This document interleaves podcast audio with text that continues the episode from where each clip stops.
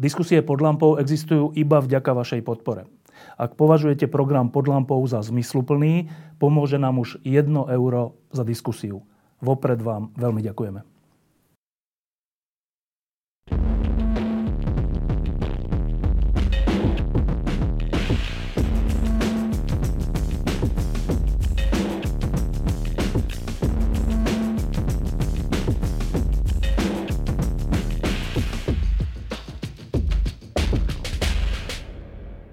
Tu na Slovensku sme v posledné týždňa a mesiace trocha zakliesnení v takých tých nie veľmi vábivých sporoch, e, čo sa priklincovalo tento týždeň ďalším pokračovaním nie veľmi dobre vedeným, vedeným sporom o interrupcie. E, a potom možno trocha zabudáme, že v živote sú aj krásne veci. E, tak sme sa rozhodli, že v tejto lampe budeme venovať priestor jednej takej krásnej veci, ktorá súvisí s tým, že tento týždeň boli udelované Nobelové ceny. A jednu z nich si rozoberieme, rozoberieme podrobne, lebo je podľa nášho hostia fascinujúca. Ale ešte predtým sa opýtam Petra Solčaniho, nášho obľúbeného chemika a pedagóga, že ja si vlastne nepamätám, minulý rok sa vôbec vzhľadom ku pandémii udelovali Nobelové ceny? Ahoj Štefan, ďakujem za pozvanie. Udelovali. A za čo bola, za čo bola chemická? Vôbec neviem. Ty si vždy pripravíš takú otázku, na ktorú nemám odpoveď.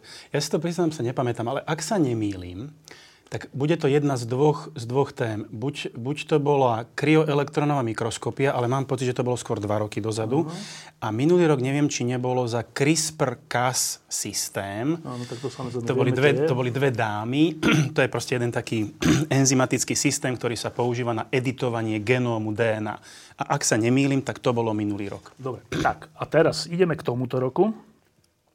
Ale kým sa dostaneme k chémii, tak iba akože jednou vetou pamätáš si tie ďalšie Nobelové ceny, ktoré boli tento týždeň udelené? Jedna bola mieru, to poviem ja. Nobelová cena mieru bola, a to je veľmi zriedkavý jav, udelená dvom novinárom. Jednej novinárke z Filipín, ktorá jej hrozí 6-ročný trest väzenia za to, že kritizuje miestneho prezidenta a ruskému novinárovi, ktorý založil denník Novaja gazeta. To je ten denník, z ktorého bola aj Politkovská a mm. ďalší ľudia zavraždení. Myslím, mm. šiesti ľudia z tej redakcie boli za posledné roky zavraždení. Tak to je Nobelová cena mieru. Myslím, že veľmi dobre v dnešnej dobe dezinformácií veľmi dobre upozorňuje na to, čo je, čo je na svete dôležité. Tak, ale boli udelené aj ďalšie Nobelové ceny. Tak povedz okrem chemickej, aké to boli. No zase, niečo, čo som, čo som sa nepripravil, nevadí, ale čo si spomínam z tohto týždňa. V pondelok to bolo, tuším, za medicínu. A ak si dobre spomínam, tak bolo to udelené dvom pánom za objav receptorov, ktorými vníma ľudské telo tlak, bolesť, teplo, respektíve chlad. A to, to, ja som to čítal a to ma tak prekvapilo, že to je nejaké tajomné, čím, čím uh, vnímame chlad. Však to uh-huh. vnímame asi nejakými nervami alebo niečím takým, no, nie? No, no nervy sú v tej kaskáde niekde v, zhruba možno v strede, záleží na tom, kde je začiatok a kde je koniec, ale celé to začína z toho, čo ja o tom viem, začína tým samotným stimulom. Či už je to teda tlak, to znamená nejakým spôsobom e, Dotyk. mechanicky sa dotkneme tej pokožky, tak musí tam byť nejaký receptor, nejaký príjimač toho tlakového... Že ho zaregistruje. Že ho zaregistruje. A potom v tej kaskáde prostredníctvom teda elektrických potenciálov, ktoré sa šíria nervami a nakoniec to náš mozog interpretuje ako nejaký vnem. Ale celé to začína práve tými bielkovinami, to sú bielkoviny, tie receptory. No a v tom čase, možno neviem, 20 rokov, 15 rokov dozadu, neviem, kedy to bolo, tak vtedy sa o tom ešte až tak veľa... Nie, nie, že až tak boli hypotézy, boli teórie, ale pokiaľ nemáš dymiacu zbraň, nemáš ten korpus delicti, ten konkrétny dôkaz, tak dovtedy sa len domnievaš. A oni boli tí, ktorí na to prišli. Jeden z tých pánov, mena si nespomínam, keby si bol povedal, tak sa pozriem, uh, to bol expert na receptory tlaku a bolesti prípadne. Obie, objatie Prečo vnímame objatie milovanej osoby tak, tak intenzívne a emočne ho prežívame? No tie receptory sú tá prvá vec, ktorá tú kaskádu spúšťa. A ten druhý pán, to bol zase e, človek, na, ktorý objavil teda bielkoviny, ktoré fungujú ako snímače tepla, respektíve chladu. A tam bolo zaujímavé, oni používali kapsaicín, to je tá štiplavá molekula z papričky alebo z čili, z čili papriček, ako modelovú zlúčeninu, vďaka ktorej oni boli schopní identifikovať tie receptory, následne nájsť gény, ktoré tie receptory kódujú a postupne sa takto dopracovať až k izolácii a určeniu štruktúry tých receptorov. A to bolo vtedy nové, áno. To je zaujímavé, lebo, lebo hmat a, a vnem toho, že páli ma to mm. alebo chladí, mm. máme od, od teda úsvitu ľudstva. Áno a až teraz ano. na konci zistíme, že prečo to vlastne cítime. No, to je zaujímavé. Ale takých vecí je strašne veľmi. strašne veľa neviem. Ale vlastne. áno, ale o to je to zaujímavejšie. Dobre, e, potom bola Nobelová cena za fyziku.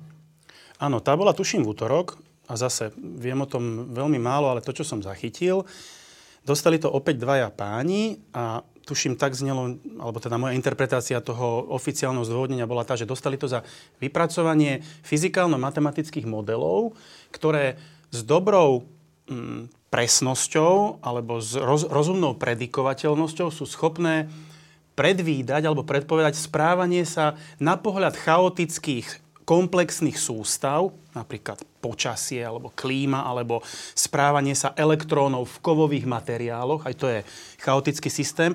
To sa na, na prvý pohľad asi zdalo neuchopiteľné, ale títo dvaja páni, vďaka výsledkom svojho výskumu, našli nejaké uchopiteľné črty, ktoré potom boli schopní v rámci modelov rozpracovať až do tej miery, že dnes sa tie modely používajú ako momentálne najlepšie nástroje, ktoré máme k dispozícii, aby sme na pohľad chaoticky sa správajúce komplexné dynamické systémy vedeli aspoň trošičku pochopiť, ako sa budú správať za istých zmenených okolností. Čiže napríklad, keď si to mám predstaviť, že v kove sú voľné elektróny mm.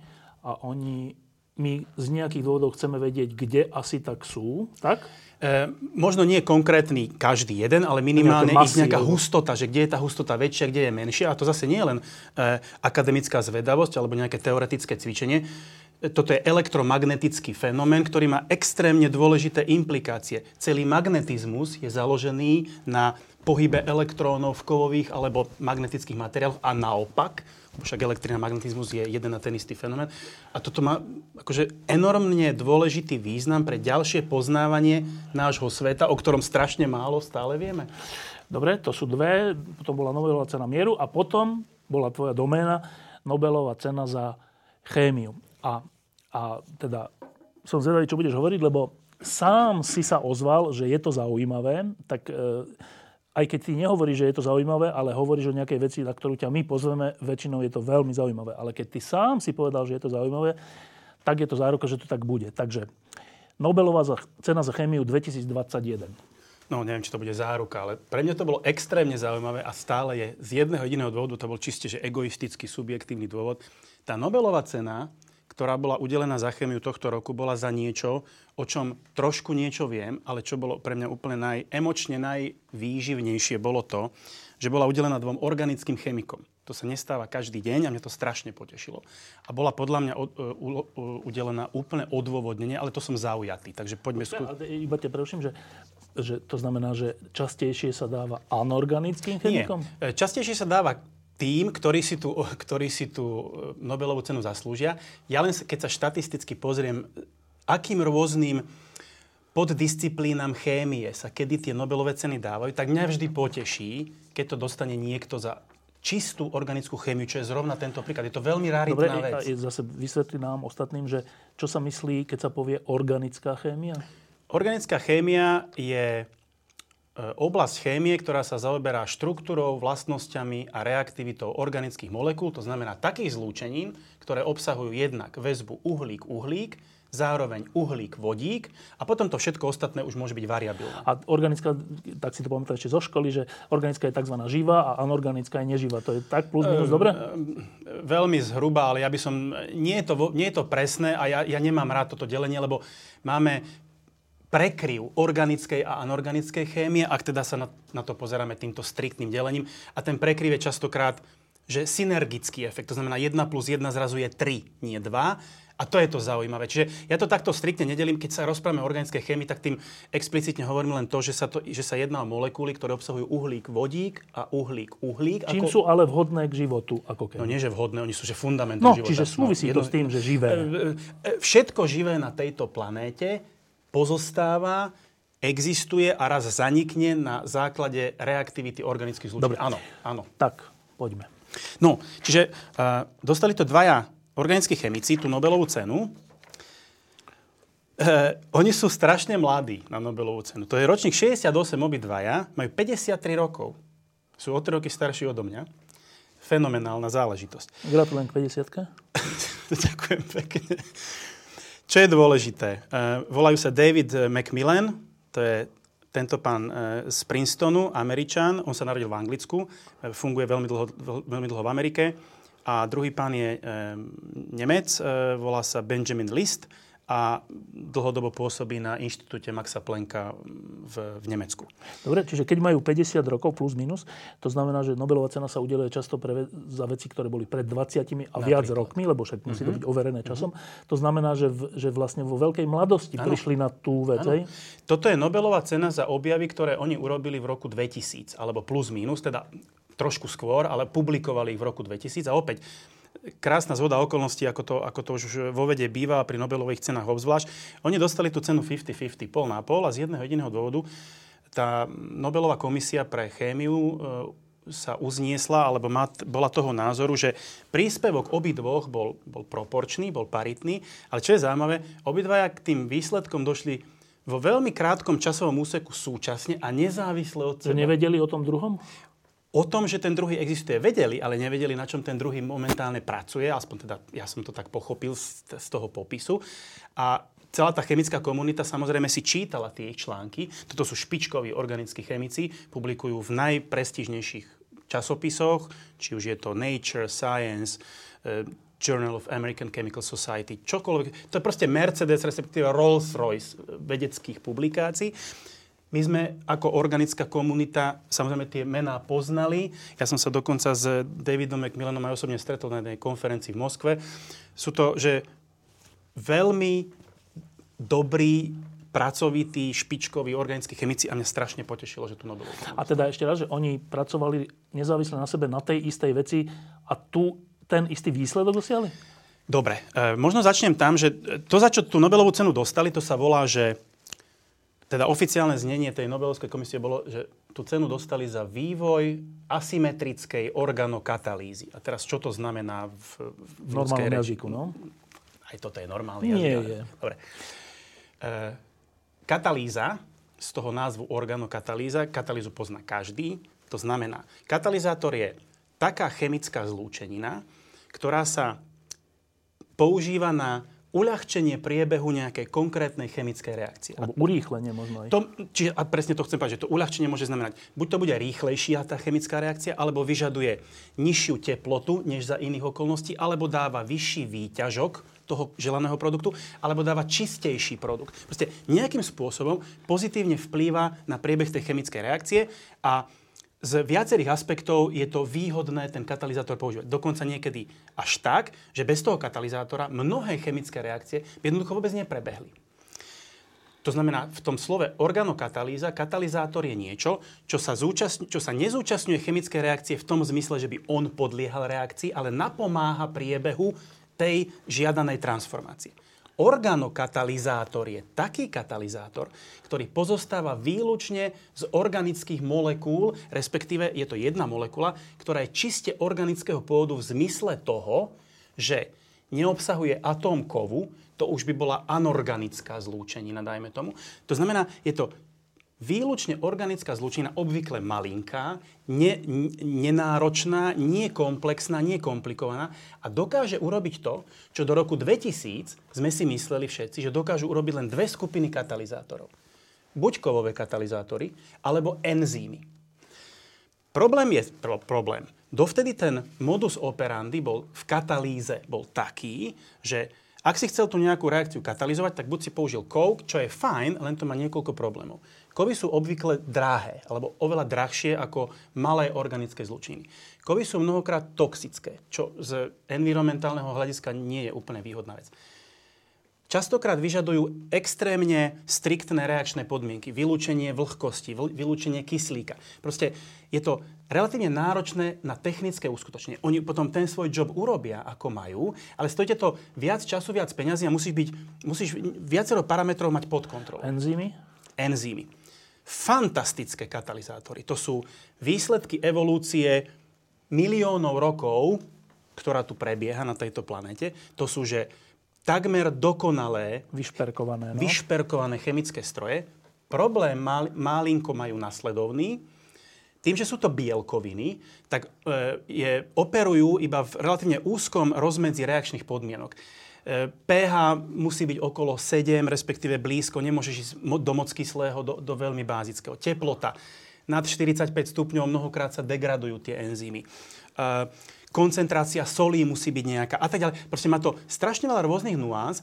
Ten enzym je fantastický katalizátor, ale opäť podobne alebo analogicky ako pri, pri tom kovovom katalizátore, musíš dávať pozor na to, aby si ho nezabil v úvodzovkách a zároveň fungoval ako má. Dobre, a ešte, kým dojdeš k tomu, že v čom sú tieto eh, objavy teda prelomové, tak eh, aby sme vôbec pochopili, že prečo je to dôležité, že hovoríš, že tie sú fantastické katalizátory, tie sú menej a tieto sú úplne najlepšie. A prečo je to dôležité? Čo, čo, čo tým myslíme v, v, akože v ľudskom živote? No všetko. Napríklad? No to, že my sa tu teraz rozprávame, znamená, že v každom z nás, aj kameramanovi, prebiehajú milióny enzymatických reakcií každú sekundu. Inak by sme nefungovali. Čo sú ako katalizátor? A to sú katalizátory. Čo, čo katalizujú? Katalizujú miliardy chemických reakcií v našom organizme každú jednu sekundu. V tvojom mozgu, v tvojej pečení, v tvojich svaloch, vždy. Bez nich nefungujeme, bez nich umierame. Ani sa nenarodíme bez tých enzymov. To je strašne dôležitá vec. My, my okrem iného aj na takúto... Prečo tá reakcia neprebieha bez katalizátora? No, výborná otázka. No pretože na to, aby si v úvodzovkách prinútil dve molekuly za, za bežných okolností nereagujúce vzájomne k ich vzájomnej reakcii, ty musíš dodať nejaké množstvo energie, to sa volá, že aktivačná bariéra. Ako keby si najprv musel tie dve molekuly nazvem to excitovať, nemyslím teraz chemickým spôsobom, ale emočne excitovať, ale to znamená, že ich do vyšších energetických hladín, vďaka čomu ty spôsobíš, že ich prirodzená nereaktivita sa zrazu preklopí do okamžité reaktivity a to, čo vznikne, bude produkt, ktorý vo, vo veľmi, mno, veľmi často má tú energiu nižšiu ako tie pôvodné východiskové látky. A to je tá hnacia sila toho procesu.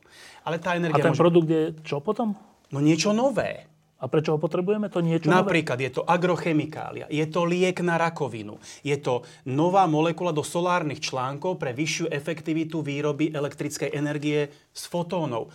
Je to nový polymér na e, výrobu plastov. A toto všetko vieme vyrobiť iba za účasti nejakého katalizátora. Nehovorím, že iba, ale mnohý, mnohokrát tomu tak je, lebo jedna vec je laboratórna syntéza a druhá vec je veľkokapacitná priemyselná výroba. A tam sú, prichádzajú do úvahy ďalšie obmedzenia. Musí to byť finančne e, nákladné, únosným spôsobom. Dostupné a všeličo. Čo najjednoduchšie východiskové materiály. Tá e, energetická a finančná bilancia musí byť pozitívna na stranu toho, tej Dobre, firmy. a preto chemici, organickí, títo dvaja a ďalší, bádajú roky a roky a bádali, že ako vyrobiť taký katalizátor, ktorý týmto všetkým podmienkam vyhovie a uľahčí nám výrobu všeličoho, tak? Nemyslím si, že to je primárna motivácia, ale je to veľmi pozitívny vedľajší bonus. Primárna motivácia si myslím, že týchto dvoch pánov je akademická zvedavosť. Ale asi k tomu prídeme za chvíľku. Ten príbeh je veľmi, veľmi ilustratívny a poučný. Oni proste rozmýšľajú nad tými vecami spôsobom, ktorý vedie nakoniec k Nobelovej cene. A poviem teraz jeden, jeden príklad. Bavili sme sa o tých enzýmoch. Benjamin List v roku, v roku 2000 pracoval s enzýmami a robil nejaké chemické reakcie, ktoré boli katalizované enzýmami, s ktorými pracoval. A jemu vtedy napadla takáto jednoduchá vec.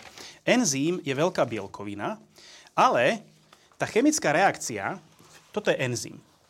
Toto je enzým, jeden. Tá, Veľ... tá spleť niečoho, Tá spleť niečo, to je bielkovina. To je, to je polypeptid. To znamená, že milióny aminokyselín viazaných do nejakej 3D štruktúry. Podstata enzymu je ale tá, že enzym má takú nejakú kavitu, takú nejakú jaskyňu to nazvime, ktorá sa volá, že aktívne centrum.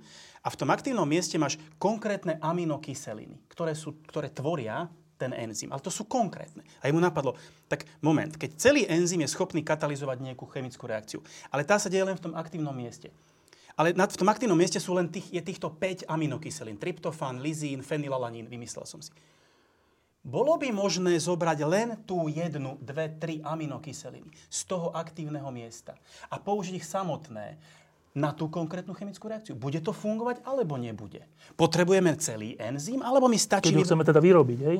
Keď chceme, nie keď chcem vyrobiť enzym, keď chcem urobiť tú chemickú reakciu. Ano. Jeho zaujímalo, či na to, aby ten enzym fungoval, potrebuješ celý enzym, alebo len tú jeho aktívnu časť. Dobre, tak, e, taký sediacký rozum hovorí, že asi len tú aktívnu časť. No počkaj, ale to nebolo jasné, to bolo treba vyskúšať. No ale však keď je aktívna, tak... No ale, OK, teória fajn, ale treba ju otestovať. Dobre, aj ešte predtým, a na čo je tam to obrovské množstvo v tomto zmysle odpadu?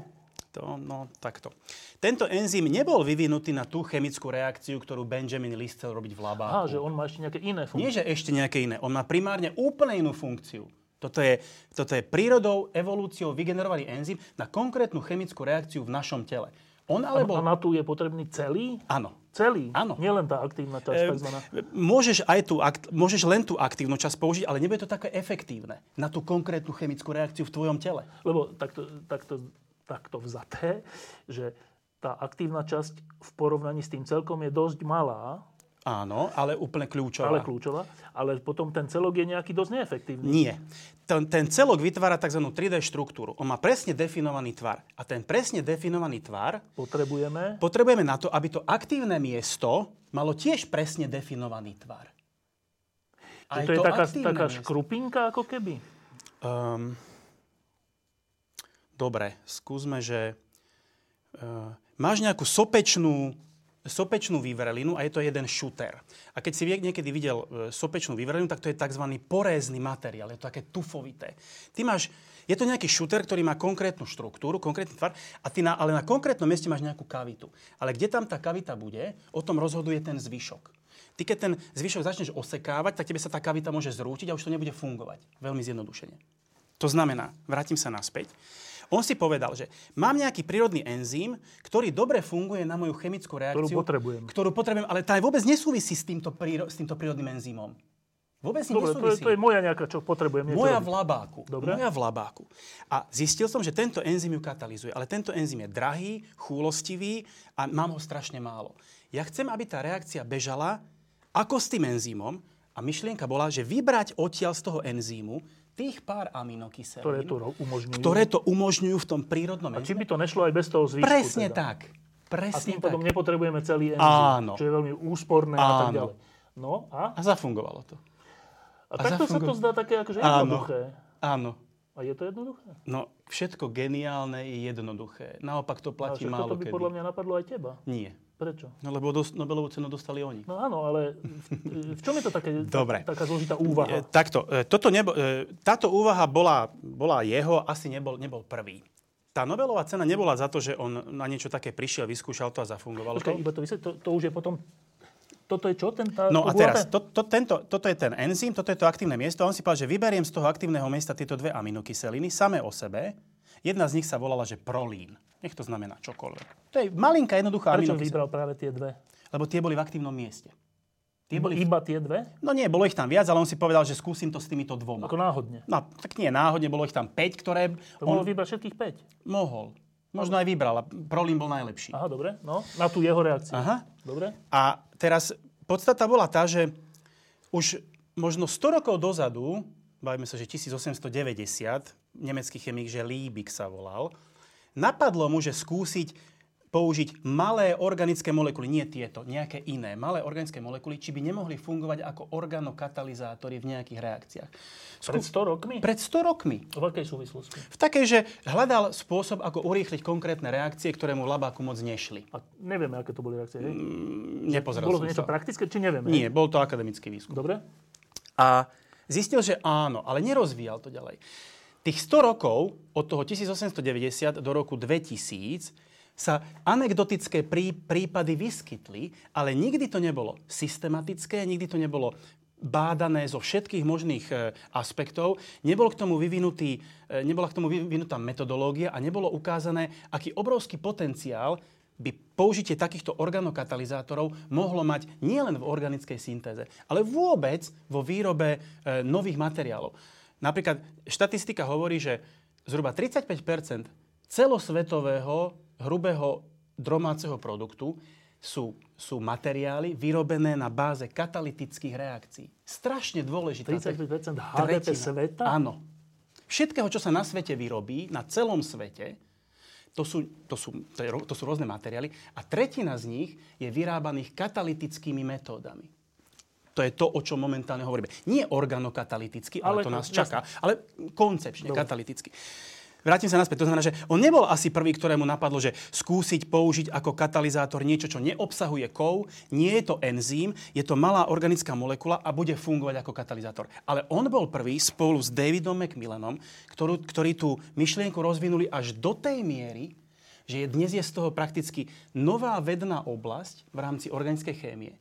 Už dnes, a to teraz preskakujem až nakoniec, lebo ty sa vždy pýtaš na tie praktické no. aplikácie, no. že dobre, že sa zabávali, že to je strašne krásne, ale na čo to je dobré? No. no aj keby hneď na nič, ale toto už dobré je.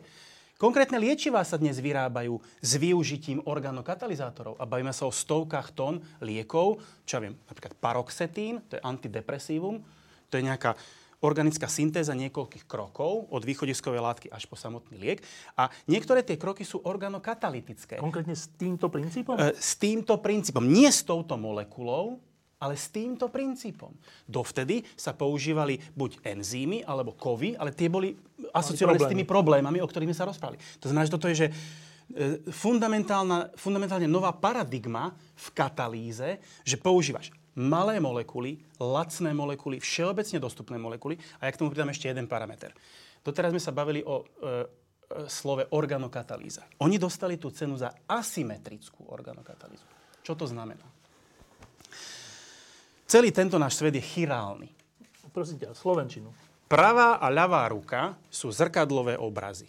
Pokiaľ človek nemá dve ľavé ruky ako ja, tak ich nevie stotožniť. Sú to zrkadlové obrazy. Ty keď sa ráno pozrieš do zrkadla, tak to, čo tam vidíš, to nie si ty. To je zrkadlový obraz. A test je veľmi jednoduchý. Keď ty zvihneš pravú ruku, ten zrkadle zdvihne ľavú. To nie si ty, to je tvoj zrkadlový obraz. Naše telo je symetricky orientované, ale mnohé molekuly sa nachádzajú iba v jednej z dvoch foriem. Buď ju máš pravotočivú nazvem, alebo ľavotočivú formu. A to nie je jedno z hľadiska biologickej aktivity. Jeden príklad za všetky. Tieto dve molekuly sú zrkadlové obrazy. Tu to si... sú nejaké reálne molekuly? To sú reálne molekuly. Oni sa volajú, že limonén. Eskový limonén, to znamená, je, oni sa volajú, že enan... Čo sú kyslé, alebo čo je, prečo sa tak volajú? E, nie, e, kyslé nie sú. E, limonén je molekula, respektíve to sú dva enantioméry, to sú zrkadlové obrazy, to sú dve rôzne molekuly, prepitujem. Jeden sa nachádza v citróne no, tak, no. a druhý v pomaranči. Nie sú kyslé. Je sladčí troška. E, no hlavne, hlavne pomaranč chutí a vonia inak ako citrón a vďaka tomu, že tieto dve molekuly vďaka svojej chiralite majú odlišné biologické vlastnosti, hoci sú prakticky identické. Je to ako pravá a ľavá ruka. Všetko je rovnaké, len sú inak... Zrkadlovými obrazmi. Hej, to je jediný rozdiel, to je medzi... jediný rozdiel medzi nimi. A tým, ale ten rozdiel vytvára chuť citróna a chuť pomaranča. Presne tak. Čo je veľký rozdiel. Obrovský. Vlastne to je, že obrovský rozdiel a nie je to jedno. A toto je ešte taká, že e, gastrozáležitosť. Ale potom máš také záležitosti, že naše telo je poskladané z L-aminokyselín a D cukrov. Čo, čo znamená, že je to jeden typ cukrov, ale iba jeden. Povedzme, že sú nech sú to L-kové, nech sú ľavotočivé. Čiže my sme, my sme poskladaní iba z ľavotočivých aminokyselín. Sú aj pravotočivé? Sú, ale my ich nemáme. My máme len ľavotočivé. Ako v tele? Áno. Lebo? No lebo evolučne sa to takto vyvinulo. To je veľmi ťažká otázka, že prečo? A prečo práve elkové? A prečo nie obidvoje? No, lebo sme chirálni svojím spôsobom. To znamená? To znamená, že sme poskladaní iba z jedného typu molekúl. A pričom sme sa symetricky súčasne? Makroskopicky áno, na molekulárnej úrovni nie. Zaujímavé. Cukry to isté. Po, my sme poskladaní z D cukrov. To znamená iba pravotočivých cukrov. Ale sú aj iné. Sú aj ľavotočivé a to sú ich zrkadlové obrazy, ale my z takých nie sme Tie môžu byť v nejakých iných, napríklad v baktériách. Poznáme baktérie, ktoré, alebo si vy, vy, vieš synteticky vyrobiť. Ale v prírode existujú, hej? Teraz... No v baktériách. Asi áno. Asi áno, ale je to veľmi raritná vec a nie je to, nie je to stavebný blok všetkého živého na tejto mm. planéte. Vôbec nie je vylúčené, a to je taká možno, že sci-fi myšlienka, že ak existuje niekde inde, s veľkou pravdepodobnosťou asi áno, život na inej planéte, podobný tomu nášmu a ak je založený na báze uhlíkových zlúčení. Môže to byť naopak. Úplne kľudne. Úplne kľudne. Vôbec nie je vylúčené, že niekde existuje zrkadlový svet, ako je náš. Zrkadlový na molekulárnej úrovni. Vrátim sa naspäť. To znamená, že toto už nie je jedno, či si ty poskladaný z L alebo D aminokyselín a či z L alebo D cukrov. Inými slovami, tá chiralita našich molekúl, s ktorými sme poskladaní, je kľúčová. Tá jednostrannosť. Teda, Áno, presne tak. Je kľúčová, čo ty myslíš, že je kľúčová? Je kľúčová, že vďaka nej je ten biologický systém taký, aký je a má také vlastnosti, aké Dobre. má a správa sa tak. A ešte možno jeden príklad, aby to bolo úplne najuchopiteľnejšie. Liečivá. Mnohé liečivá sú chirálne molekuly. To znamená, že sa vyskytujú buď vo forme jedného enantioméru, pravého, alebo Čo je ľavého. enantiomér? Dobre, tieto dve molekuly sú vzájomne, že enantiomery, to znamená, že zrkadlové Aha, dobre, že obrazy. jeden druh teda, dobre? Dobre, čiže jeden je S-kový, druhý je R-kový, to nazvime. Nech to znamená Dobre. čokoľvek. Dobre? A čo to, čo to súvisí s liečivami? No to má obrovský Že čo, že v impact. liečivách sú... Predstav si molekulu, ktorá je liečivo a zároveň má túto vlastnosť, že je iba jedným A enantiomerom. to je tak v liečivách, ho tvrdíš. No, no mnohé sú chirálne. Ja, že nie všetky, hej? Nie všetky, ale mnohé. Ibuprofen, dobre? MIG 400, ne- bez toho, že by som robil reklamu, je liek, ktorý obsahuje, no zrovna ten racemický, nevadí, e, obsahuje enantiomérnu molekulu. A pre teba je strašne dôležité vedieť, aké vlastnosti má pravotočivý enantiomér, ale takisto aj ľavotočivý. Lebo vyrobiť čistý jeden je oveľa ťažšie, ako vyrobiť zmes týchto dvoch. To je veľmi ľahké. No, ale... No ale, keď ty vyrobíš zmes týchto dvoch, A dá- ale účinný má byť iba jeden, ty musíš vedieť, čo robí ten druhý. Aby, sa, aby ti nepoškodil niečo. V roku 1960, a to ty si asi budeš ešte pamätať, bola taká talido, 5 rokov som mal. No. talidomidová aféra. Neviem, to, Contergan sa to volalo. To bol, v 1960 bol liek na, vtedy, vtedy v západnej Európe, my sme boli že východný blok, ktorý sa používal na liečbu, liečbu alebo prevenciu rannej nevoľnosti u tehotných žien. Obrovská tragédia nastala, totižto. Ten talidomid, tak sa tá molekula volá, je chirálna molekula. Jednotočivá teda. To znamená, nie že jednotočivá, môže sa vyskytovať buď pravotočivej forme, alebo ľavotočivej forme. vtedy sa, to, ale ešte, pardon, vtedy sa nevedelo, že jedna z tých fóriem môže byť liekom a druhá môže mať Hoci je veľmi taká zlé... istá? Hoci je, nie je taká istá, je to zrkadlový Hej, akože obraz. zloženie je rovnaké. Úplne iné. Konektivita atómov, konektivita atómov je úplne identická, ale je to zrkadlový obraz. Ty v zrkadle ráno. To nie si ty, ale skoro. Dobre? Predstav si, jedna z tých, jeden z tých dvoch enantiomérov talidomidu Pomáha? Bol, bol ten, ktorý vďaka čomu tá tehotná e, žena nemala tú rannú nevoľnosť, ale ten druhý bol teratogén. To znamená? To znamená, že intervenoval ten liek, tá, tá molekula intervenovala do, v embryonálnom vývoji, obzvlášť v prvom trimestri a dôsledkom bolo, že poškodzovala ten plod až do tej miery, že ten, to dieťatko sa síce narodilo, bolo mentálne úplne v poriadku, ale malo, malo, chýbali mu prsty napríklad tomu, tomu dieťaťu, alebo chýbala mu celá končatina, alebo mala zakrpatenú nohu. Bol to teratogén, lebo tá molekula A oni žiaľ... tie lieky podávali, že tam boli obidva? Obidva, lebo oni Lebo si ne- mysleli, že to je jedno, hej? Oni ani netušili, že, jeden z tej, jeden, že jedna z tých dvoch foriem môže byť škodlivá. A druhá naopak. A druhá naopak. Narodili ste 10 tisíce detí To fakt? s, takýmito, s takýmto poškodením a od toho momentu celá, celý farmaceutický priemysel aj celé klinické skúšanie okamžite zmenilo paradigmu a prístup a bolo, bolo priam striktne nariadené a povinné, že keď tá molekula, ktorá sa ide používať ako liek, je chirálna, to znamená, že sa vyskytuje v dvoch Tak musíme zrkadlových, musíme zistiť vlastnosti aj toho druhého. Pokiaľ nerobí nič, Tak nevadí. Pova- použijeme zmes obidvoch. Je to jednoduchšie. Je to jednoduchšie vyrábať. Keď ale vadí, môžeme použiť iba tento a tento už nie. A vrátim sa, prečo je to dôležité teraz. To asymetrická organokatalýza znamená, že to je taký katalizátor, že on v tej chemickej reakcii ti vyrobí iba jeden.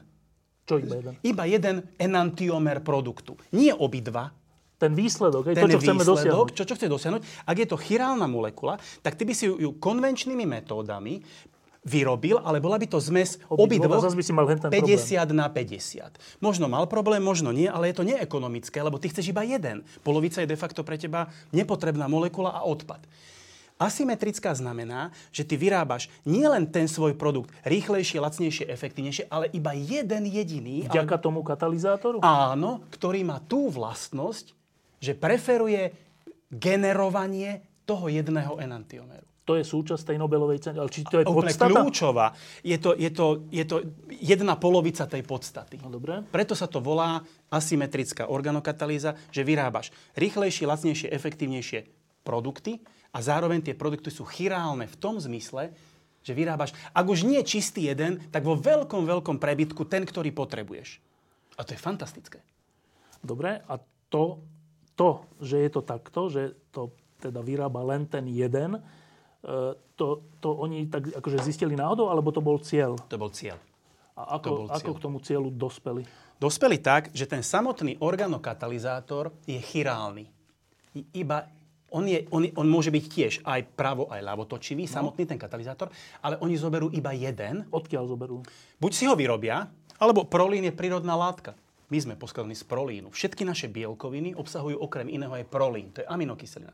Čiže toho je na, na svete, že kvadrilióny tón. Je to lacné a ľahko dostupné. On je sám o sebe chirálny. Znova sa vraciame k tej chiralite. Tým, že my sme poskladaní z L-aminokyselín, iba z jednej formy, ona sama o sebe je chirálna, a použiješ ten organokatalizátor a on ti generuje výrobu iba jedného produktu. Keď on je taký, je, tým je záruka, že aj tá výroba bude taká? E, mnohokrát áno a preto sa s tým operuje týmto spôsobom. Áno. No dobre, a to, to sme už pri finále? No to som teraz preskočil.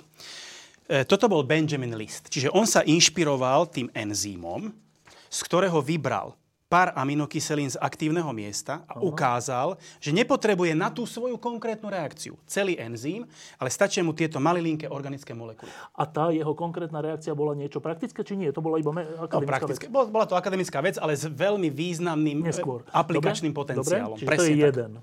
To je jeden. Čiže to, aby sme to pomenovali tak Nobelovsky, že tá geni- genialita tohto jedného lista Benjamin List, áno. spočívala v čom?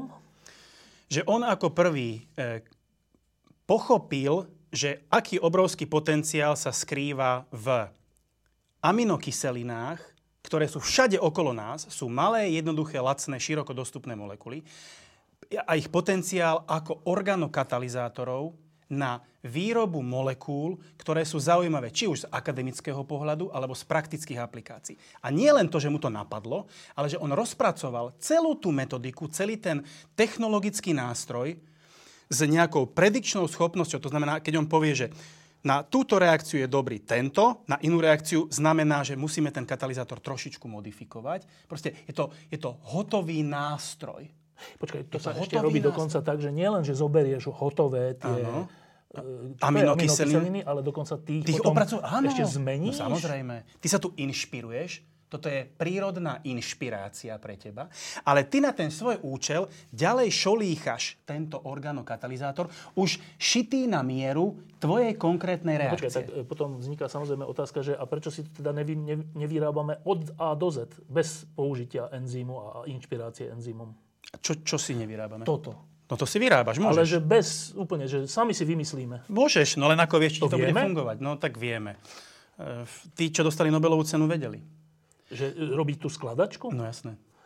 Že, že vedia vlastne zložiť v úvodzovkách ľubovoľnú aminokyselinu? No to, to dokáže dneska skoro každý. To, to, to nie je v tom ten fígel. Fígel je, aby si s rozumnou s, s, s rozumnou istotou alebo s rozumným predpokladom povedal, že keď táto molekula, keď túto molekulu pripravíme a použijeme ju ako organokatalizátor, tak reálne bude fungovať. V tom je kľúč. Lebo to, že môžeš hrubou silou testovať milióny rôznych molekúl, no to môžeš. No ale to, v tom nie je žiaden intelektuálny vklad, v tom nie je nejak, žiadne rácio, tam nie je žiaden racionálny dizajn. Zistíš. No, vyskočí ti 1, 2, 3, 4. Môže to tak robiť, to je hrubá sila a na mnohé veci sa to aj používa. Hej, vo, vo vývoji liečiv sa toto, čo sa volá, že kombichem, alebo paralelná syntéza, to sa veľmi často používa táto hrubá metóda, že milióny reakcií naraz robíš, lebo to robia roboty. Každá je o troška iná Na, a jedna je zrazu dobrá. Ale to nemá žiaden vklad. Toto, toto malo, že... A v čom je to iné? Oproti tej, tej hrubej tej sile? náhodnej, no? Že tu nás sme hlavne pochopili, ako tie prírodné molekuly vlastne fungujú. Lebo ty, ty, aby si pochopil ten systém, ty musíš rozumieť mechanizmu tej chemickej reakcie. Ty musíš navrhnúť nejaký, nejaký mechanizmus, ktorý teraz ideš otestovať, že ak to takto je, tak toto by mal byť výsledok. Ale keď ty pochopíš ten mechanizmus, ty nepotrebuješ tú hrubú silu, lebo ty už si ten dizajner. A o ktorom mechanizme vlastne hovoríš? O mechanizme chemickej transformácie východiskovej látky Nie v toto, nie enzýmu. No aj pri enzyme, keď ty pochopíš, ako to ten enzym robí v tom aktívnom mieste, konkrétne, detailne, ako to robí, tak ty tú informáciu odtiaľ vieš vyextrahovať z toho poznania toho enzýmu a použiť ju na svoje malilinké molekuly. Na úplne iné veci. Na úplne iné veci. Ten istý koncept Čiže zjednodušene povedané, že ty si inšpirovaný enzymom ľudského, to je enzym ešte raz? Áno. Enzymom ľudského tela, e, kde si si našiel, nie ty, ale ten človek, Áno. to aktívne miesto, teda to, ktoré sa najviac podiela na tej reakcii, Áno. ktorá robí z niečoho niečo, Áno. tak týmto inšpirovaný si buď použiješ rovno tie aktívne aminokyseliny, aminokyseliny ktoré sú tam, alebo dokonca si ešte sám privyrobíš, troška ich pozmeníš, alebo úplne ich vyrobíš, s tým, že potom to použiješ nie na to, čo robí tam ten Áno. enzym, ale na to, svoju vec. Presne tak. Čiže sa inšpiruješ e, životom Áno. E, na to, aby si niečo užitočné urobil. Dá sa to takto zhrnúť. Dobre. E, toto je tá genialita lista? Áno. Dobre, t- druhý? David Macmillan robil niečo veľmi podobné. Akurát ten sa neinšpiroval prírodou, ale sebou samým. On totiž to... Troška narcis, no. ale skvelé to bolo. On totiž to robil na kovo, on používal kovové katalizátory. Hovoríme o tom istom princípe? Hej? O tom istom princípe ideme hovoriť, akurát u, u toho druhého človeka a že v čom to je podobné a v čom to je odlišné. Čiže e, David Macmillan robil s organokovovými katalizátormi do roku 2000. Organokovový znamená čo? Že máš nejaký kov, toto je tento oranžov, táto oranžová gulička, to je meď. Dobre. A tá meď je viazaná s nejakými organickými, my to nazývame, že ligandami. Proste má tam okolo seba nejakú dekoráciu z organických... To niekde v prírode existuje? Nie, Či to je vym... nie to, to je jeho vymyslený katalizátor, s ktorým pracoval predtým, ako, ako sa dostal k organokatalýze. Počkaj, e, hovoril si na začiatku, že kov, keď tam je, že to je vlastne z nejakých dôvodov zlé. No, no a presne tak. On si nebol spokojný. Ja on si nebol spokojný. Jasné, že nebol spokojný.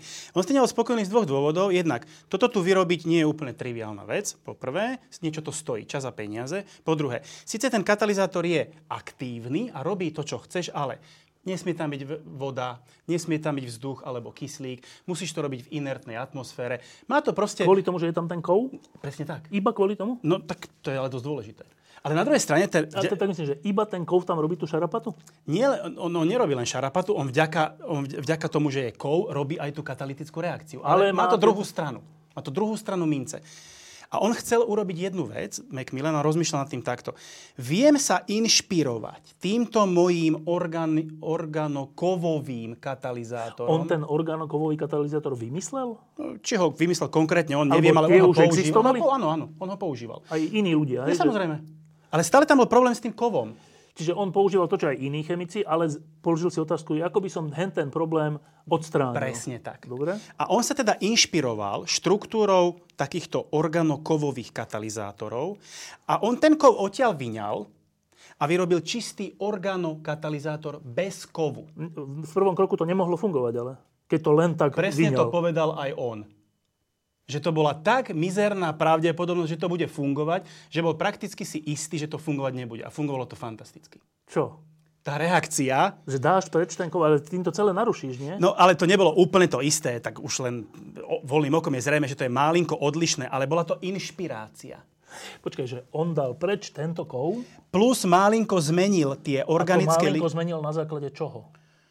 No a to je teraz dobrá otázka na základe vlastnej geniality, vlastnej intuície, vlastných skúseností. no určite, všeličo? určite to nebol, že, že hneď prvý, nie, to ich bolo možno stovky. Ale bol to zase, že e, kvalifikovaný odhad. Nebolo to ako, že ja, že by som to robil hrubou silou. Nie, on Nobelovú cenu dostal za to, že tam, tá, tam ten výber bol už od začiatku filtrovaný na, na tie efektívne molekuly. Hej? To znamená, že on vyrobil organokatalizátor, on sa po, po ňom dokonca aj volá, a použil ho, otestoval ho v tej istej reakcii, kde, v ktorému tento? fungoval tento. A fungoval rovnako? Fungoval, neviem, či hneď na prvýkrát rovnako, ale fungoval na prekvapenie dobre a šokujúco dobre. Tam bola, že mizerná šanca, aby to fungovalo, ale to sú akademici, ktorí sa v úvodzovkách hrajú a ukájajú svoju zvedavosť. A tam jednoducho ty musíš strieľať niekedy úplne aj šialeným spôsobom v úvodzovkách, ale tá motika, keď vystrelí, tak je z toho Nobelová cena. Ale potom vzniká otázka, že a potom to železo, e, tam vlastne... Meď. Pri, či meď, uh-huh. kov, uh-huh. tam príroda na čo dala, keď by to fungovalo aj toto, bez neho? Toto, toto nutne nie je prírodné. A to je syntetické. Toto je syntetické, toto nie je prírodné, ale už keď sa pýtaš, my máme v našom tele tzv. metaloproteíny, to sú enzymy, ktoré fungujú katalytickým spôsobom vďaka tomu, že obsahujú atomkov zinok, meď, A železo. tam tie neželané účinky nie sú, hej? Nie. Z hodov okolností meď nie je ten najproblematickejší kov z hľadiska toxicity. Naopak, naše telo obsahuje spústu medi, aj zinku, aj železa, aj selénu, aj čohokoľvek. Už niklu a kadmia menej samozrejme, to už sú tie explicitne toxické kovy, ale ešte raz, toxicita nie je asociovaná s molekulou alebo s atómom, ale s dávkou.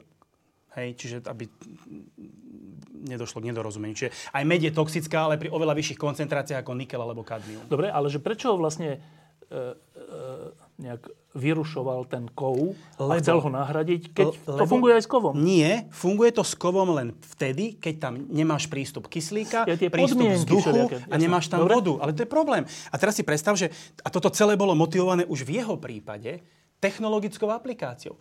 On bol frustrovaný z toho, že výsledky jeho akademického výskumu si neadoptovala prakticky žiadna firma na veľkú výrobu niečoho užitočného. Lebo tam bol ten kov? A, no lebo ten katalizátor bol senzitívny a každá firma mu povedala, že pozrite, u vás to síce v baničke funguje fantasticky v labáku, ale vy tam máte argonovú, argonovú fľašu, vy tam máte bezvodé podmienky, to ale to my nemôžeme. My to máme hektolitrový kotol a tam proste bude všetko a to musí byť katalizátor, ktorý to všetko znesie a napriek tomu funguje. To bola jeho motivácia. Dobre, a teraz rozdiel medzi tými dvoma pánmi. Ten prvý nezačal s kovom, ten začal s, s enzýmom a niečo vymyslel, áno, bez kovu. Áno. Tento začal s kovom. kovovými zlúčeninami a vyňal kov a modifikoval ten zvyšok tak, aby to fungovalo ako keby tam ten kov A dospel ako keby k niečomu podobnému ako ten prvý? E, filozoficky áno. On to Prakticky skúšal, nie, hej, to ale je iná molekula, alebo tak. Je to úplne iná molekula. Obe sú organokatalizátormi, to znamená, že Tými jednotočivými robia... opäť obidve?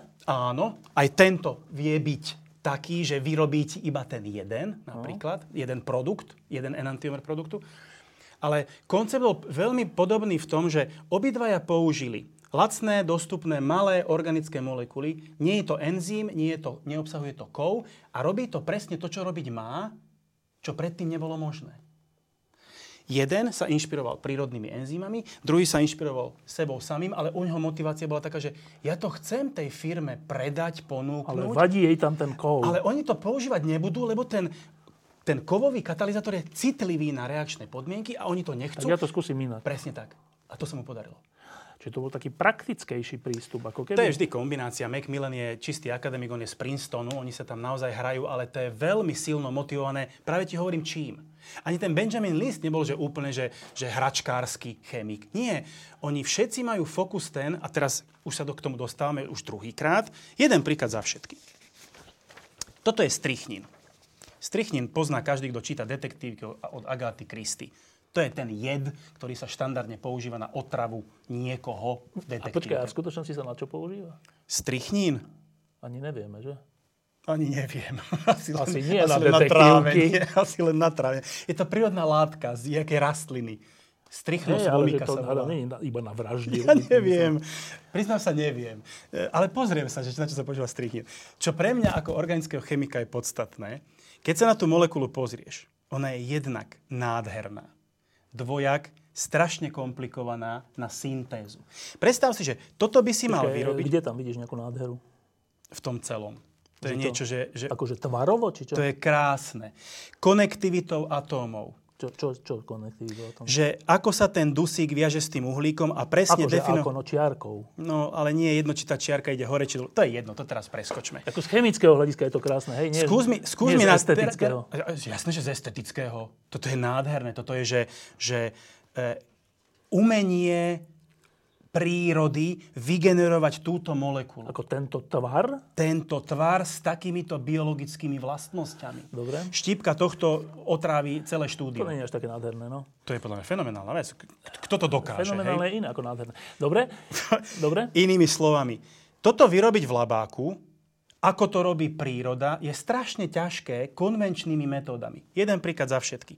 Prvá syntéza strichnínu je z roku 1952 a vychádzala z jednoduchých východiskových molekúl, ktoré proste nejakým spôsobom upravuješ, aby si nakoniec skončil tu.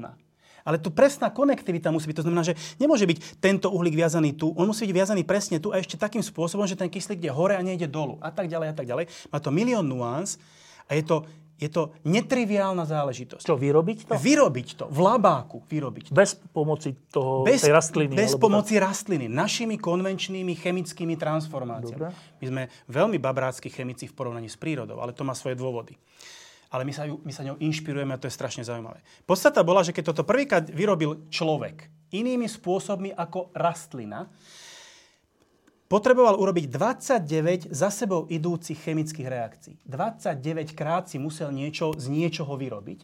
To znamená, že na konci si mal výťažok 9 10 tisícin percenta. Čo znamená výťažok? Výťažok po, tvojho strichnínu. Poviem príklad. Začal si s jedným kilogramom východiskovej látky a na konci si mal 9 mg strichnínu. Hm, dobre. To je. Strašne veľa sa minulo. No Ježiš Mária. Organokatalytická syntéza tejto molekuly, to znamená s využitím tejto technológie, má 12 krokov, je z roku 2011. Má 12 krokov, tu si mal 29, teraz má 12 a celkový výťažok je 6%, čo je 7 tisíc krát viac ako bežná syntéza doteraz uh-huh. známa a používaná. Čiže toto je jeden krásny príklad podľa mňa toho, ako tá organokatalýza dokáže zefektívniť výrobu konkrétnych molekúl. Ja neviem, či títo by boli spokojní s tým, že ako príklad využitia si, si použil Dobre. výrobu vražednej látky. Tak s týmto snáď budú spokojnejší. D- dva, dva príklady dvoch liečiv. To je už spomínaný paroxetín, čo je antidepresívum. Toto je oseltamivir, ktorý sa používa na liečbu respiračných ochorení, napríklad chrípky. Obe tieto molekuly v desiatkách kilogramov dnes vyrábajú konkrétni producenti s využitím organokatalytických metód, ktoré tí dvaja ľudia objavili. Toto, toto zachraňuje možno životy, toto veľmi uľavuje psychiatrickým pacientom od depresie. Desiatka kilogramov, to sa mi zdá málo. Dobre, jeden vyrába to X. Celý svet, no, napríklad. Čiže tóny, nech sú toho tóny. Dobre, ja neviem, koľko sa toho presne vyrába ročne, ale desiatky kilogramov v jednej šarži určite. Ešte raz, konkrétne molekuly, už to ne, nech to nie je teda jed, strichnín, a Liečia. Ktoré liečia alebo uľavujú pacientov, pacientom od rôznych obťaží. A konvenčnou metodikou tiež si sa k tomu dostal, alebo to prácnejšie, Drahšie. drahšie, časovo náročnejšie a tak ďalej. Teraz zefektívnila sa syntéza molekúl, ktoré sú dôležité. Keď A zefektívnila sa vďaka, aj vďaka týmto dvom pánom? tak. Či priamo vďaka ním? či už, či už zrovna používajú ich, ich organokatalizátory v tej technológii, to ja už neviem. Ale ten princíp. Ten princíp jednoznačne. Jednoznačne. A organokatalýza od toho roku 2000, odkedy sa objavili prvé publikácie, je, ešte raz, ona, ona, že sa rozvinula do jednej obrovskej podoblasti organickej chémie.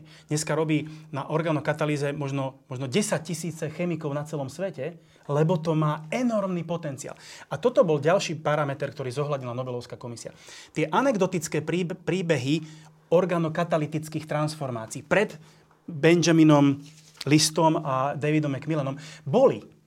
Ale boli také, že sporadické, náhodné a hlavne nerozví, nerozvíjali to ďalej tí ľudia. Oni v nejakej publikácii povedali dvoma vetami, že aha, toto som tam pridal a išlo to oveľa lepšie a nazvem to organokatalizátor, ale ďalej nič, zapadlo to prachom.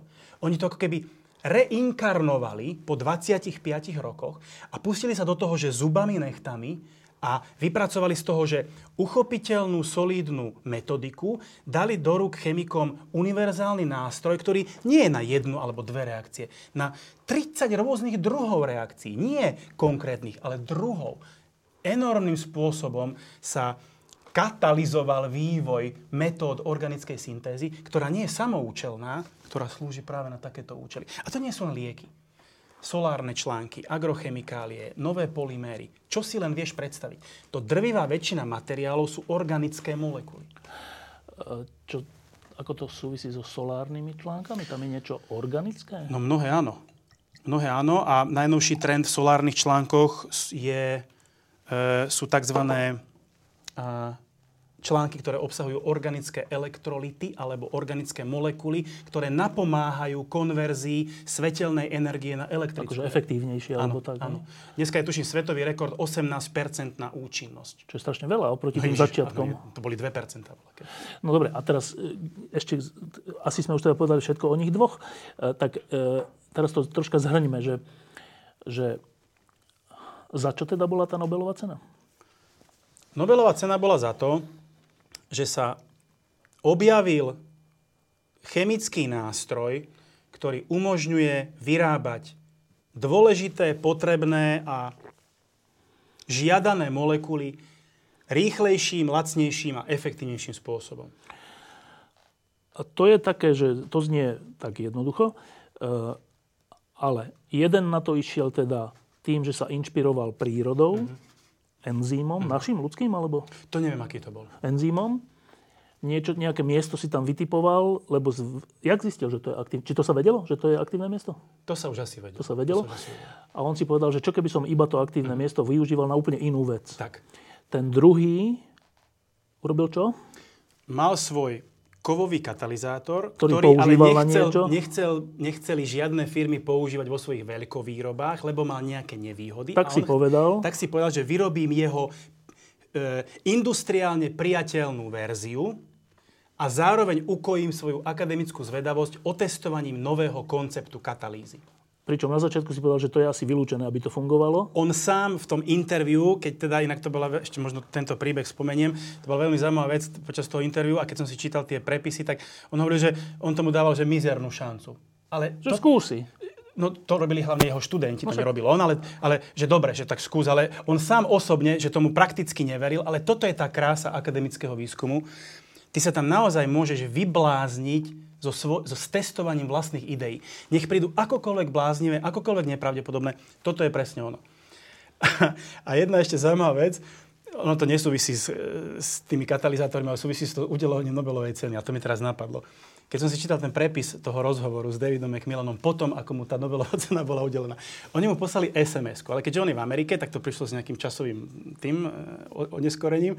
A to bolo, že večer, on si tú sms prečítal a že jednak tam v tej sms bolo, že bola zo Štokholmu tá sms ale že bolo tam zle napísané jeho meno a že, a že Nobelová cena, že on, že to je úplná blbosť. On išiel spať. Že nič. O, nie, že nič. On, on, si, on si myslel, že, že, to, že to je nejaký jeho bývalý kolega, ktorý bol vtipálek.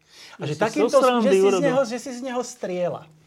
On išiel spať, on sa na to vykašľal, na tú sms Druhý deň ráno mu volal Benjamin List na telefón. druhý kolega. Ten druhý kolega, ktorý to pochopil, že to je naozaj a volal mu, že teda dostali Nobelovú cenu. On mu to tiež neveril a stavil sa s ním, že o tisíc dolárov, že aj Benjamin Lee si z neho robí srandu a položil mu telefón. A potom mu volal jeho otec.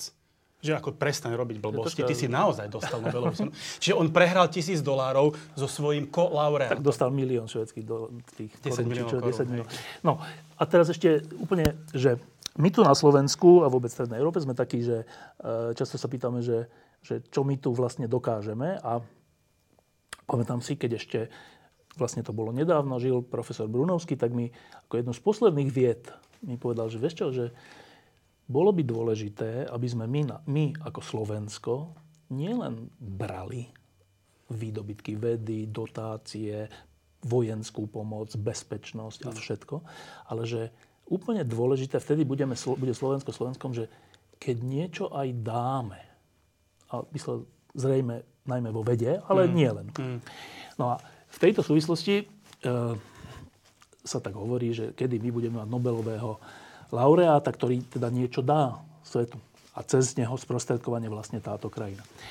Tak z toho, čo si hovoril, eh, tak keď to úplne zjednoduším, že niečo, niečo robím a príjemca toho hovorí, že ale to není dobré, lebo vadí nám tam táto vec. A mňa napadne, že tak ja tú vec dám odtiaľ preč a skúsim. To není až také ťažké. Ale ty mi asi povieš, že je. Je. V čom je to ťažké? V tom je to ťažké, že nestačí len tú vec dať preč. Ty ešte musíš zmeniť niečo ďalšie, aby si tú vec, ktorú si dal preč, nahradil tým niečím iným. A Ale to samotný ten nápad, že tak skúsim to. To... Ale ten nápad má každý, ale nie každý príde k tomu, že tú substitúciu, tú, tú zámenu bude mať úspešnú. To skúšajú 100 tisíce ľudí na svete a nedarí sa im. Vrátane mňa. A, a, počkaj, a teda nakoniec je za tým nejaká odvaha?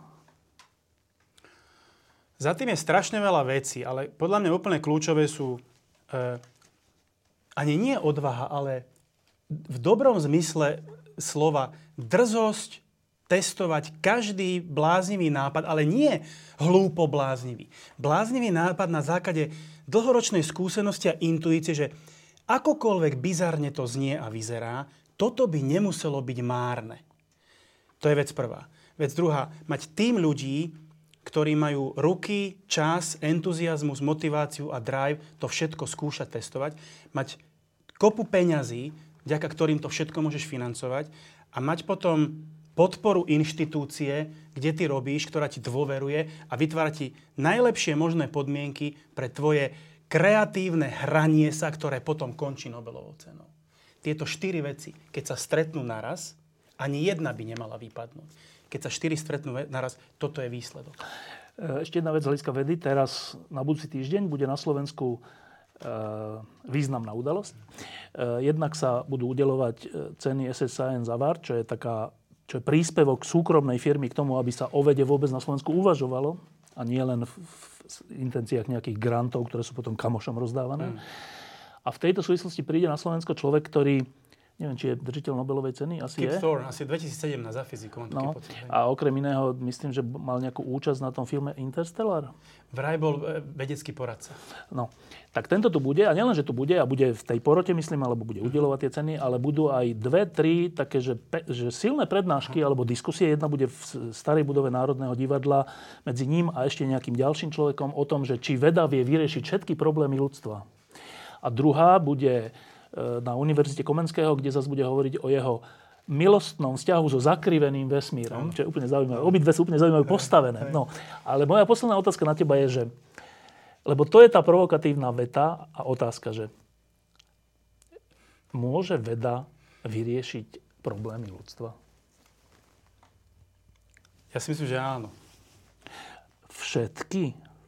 A toto je tá ťažká vec. Ktoré všetky máš na mysli? Ak sa, ak všetky sa... sú všetky. Dobre.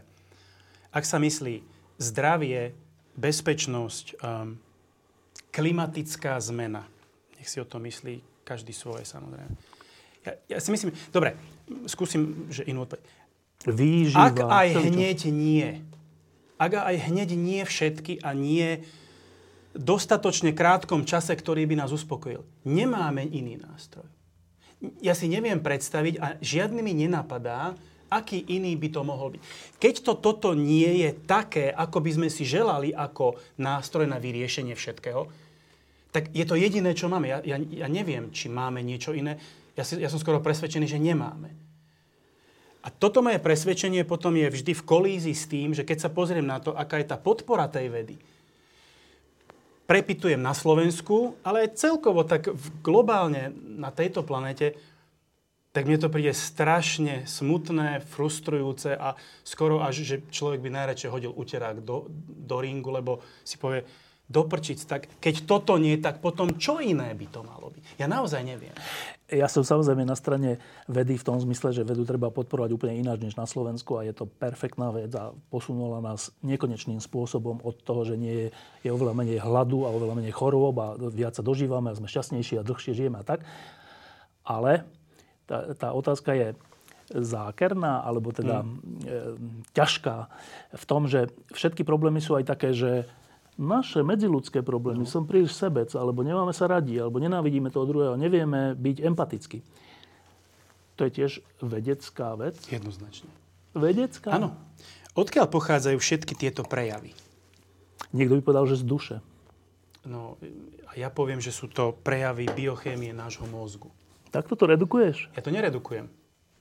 A test je, myšlienkový test je podľa mňa veľmi jednoduchý. Ja neviem, či to tak naozaj je, ale som o tom hlboko presvedčený. A dôvod je následovný.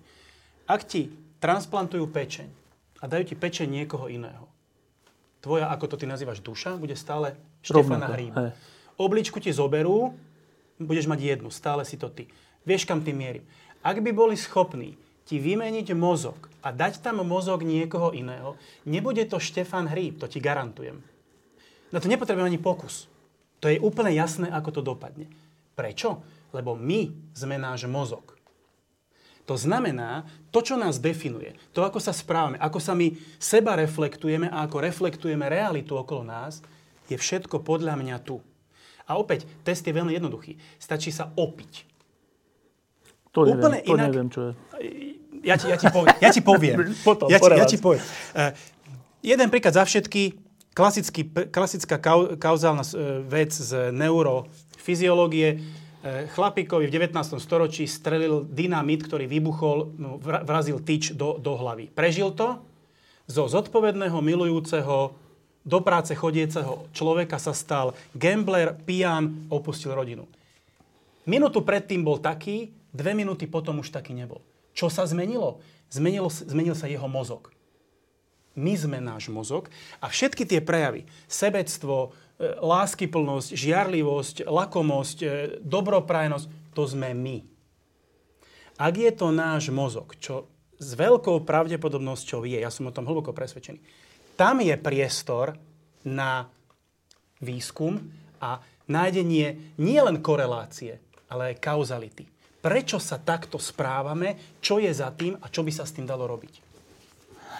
Uh, to by sa o tom dalo veľa rozprávať, lebo toto všetko samozrejme platí, ale uh, dobre, však po relácii ti poviem, lebo uh, je veľký smer, uh, alebo teda veľká Ehm, celá škola alebo celé uvažovanie, ktoré hovorí, že okrem mozgu, tela a všetkého ešte existuje niečo, čo je naše skutočné ja. Ale to není priestor tu o tom rozprávať, ale to totiž, totiž to, to, čo ty teraz si povedal, čo je všetko, všetko je výborné, ale že to by potom redukovalo vec, že keď, keď je niekto um, zločinec, uh-huh a iný Matka Teresa, tak medzi nimi je rozdiel iba v tom, že nejaká iná chemická reakcia sa udiala v mozgu, nezávisle od nich.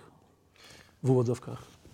A prečo, a po... prečo je to nepriateľné? Nie, neviem, že to nepriateľné. pre, dobre, prečo je to, ako si to nazval? No, že, že prečo to zredukovať? To nie je... je no, lebo potom by sme mali prehodnotiť asi, že na hen toho sa pozeráme škarado a na tamtu sa pozeráme pekne, lebo to nemá morálnu kategóriu potom. A čo keď aj morálne kategórie v každom jednom z nás sú produkty našich konkrétnych No a hovorím, že to je potom, to je tá zaujímavá otázka, mm. o ktorej ti potom mm. niečo poviem. Dobre. Peter Šolčani, ďakujem, že si prišiel. Veľmi pekne ďakujem. Uh, ešte nám povedz, že na čom ty pracuješ. Teraz momentálne. Uh, bavíme sa s vonnými molekulami. Uh, inými slovami, inšpirujeme sa prírodou. Na Nobelovku to nebude, ale nás to strašne baví. Zoberieme molekulu, povedzme, pyžmovú molekulu. Pyžmo poznáš. Živočíšna teplá, taká zmyselná vôňa. To je konkrétna molekula. Konkrétna. My vieme, ako vyzerá, je to prírodná látka. A nás teraz zaujíma, že keď tú molekulu modifikujem, tu niečo pridám, tu niečo odoberiem, ale nejakým odôvodneným, s odvodnenou motiváciou, prečo idem toto urobiť, tak ma zaujíma, či to ešte stále bude voňať, alebo už nie. A ak áno, či to bude voňať ako pyžmo, alebo úplne inak. A dôvod je veľmi jednoduchý.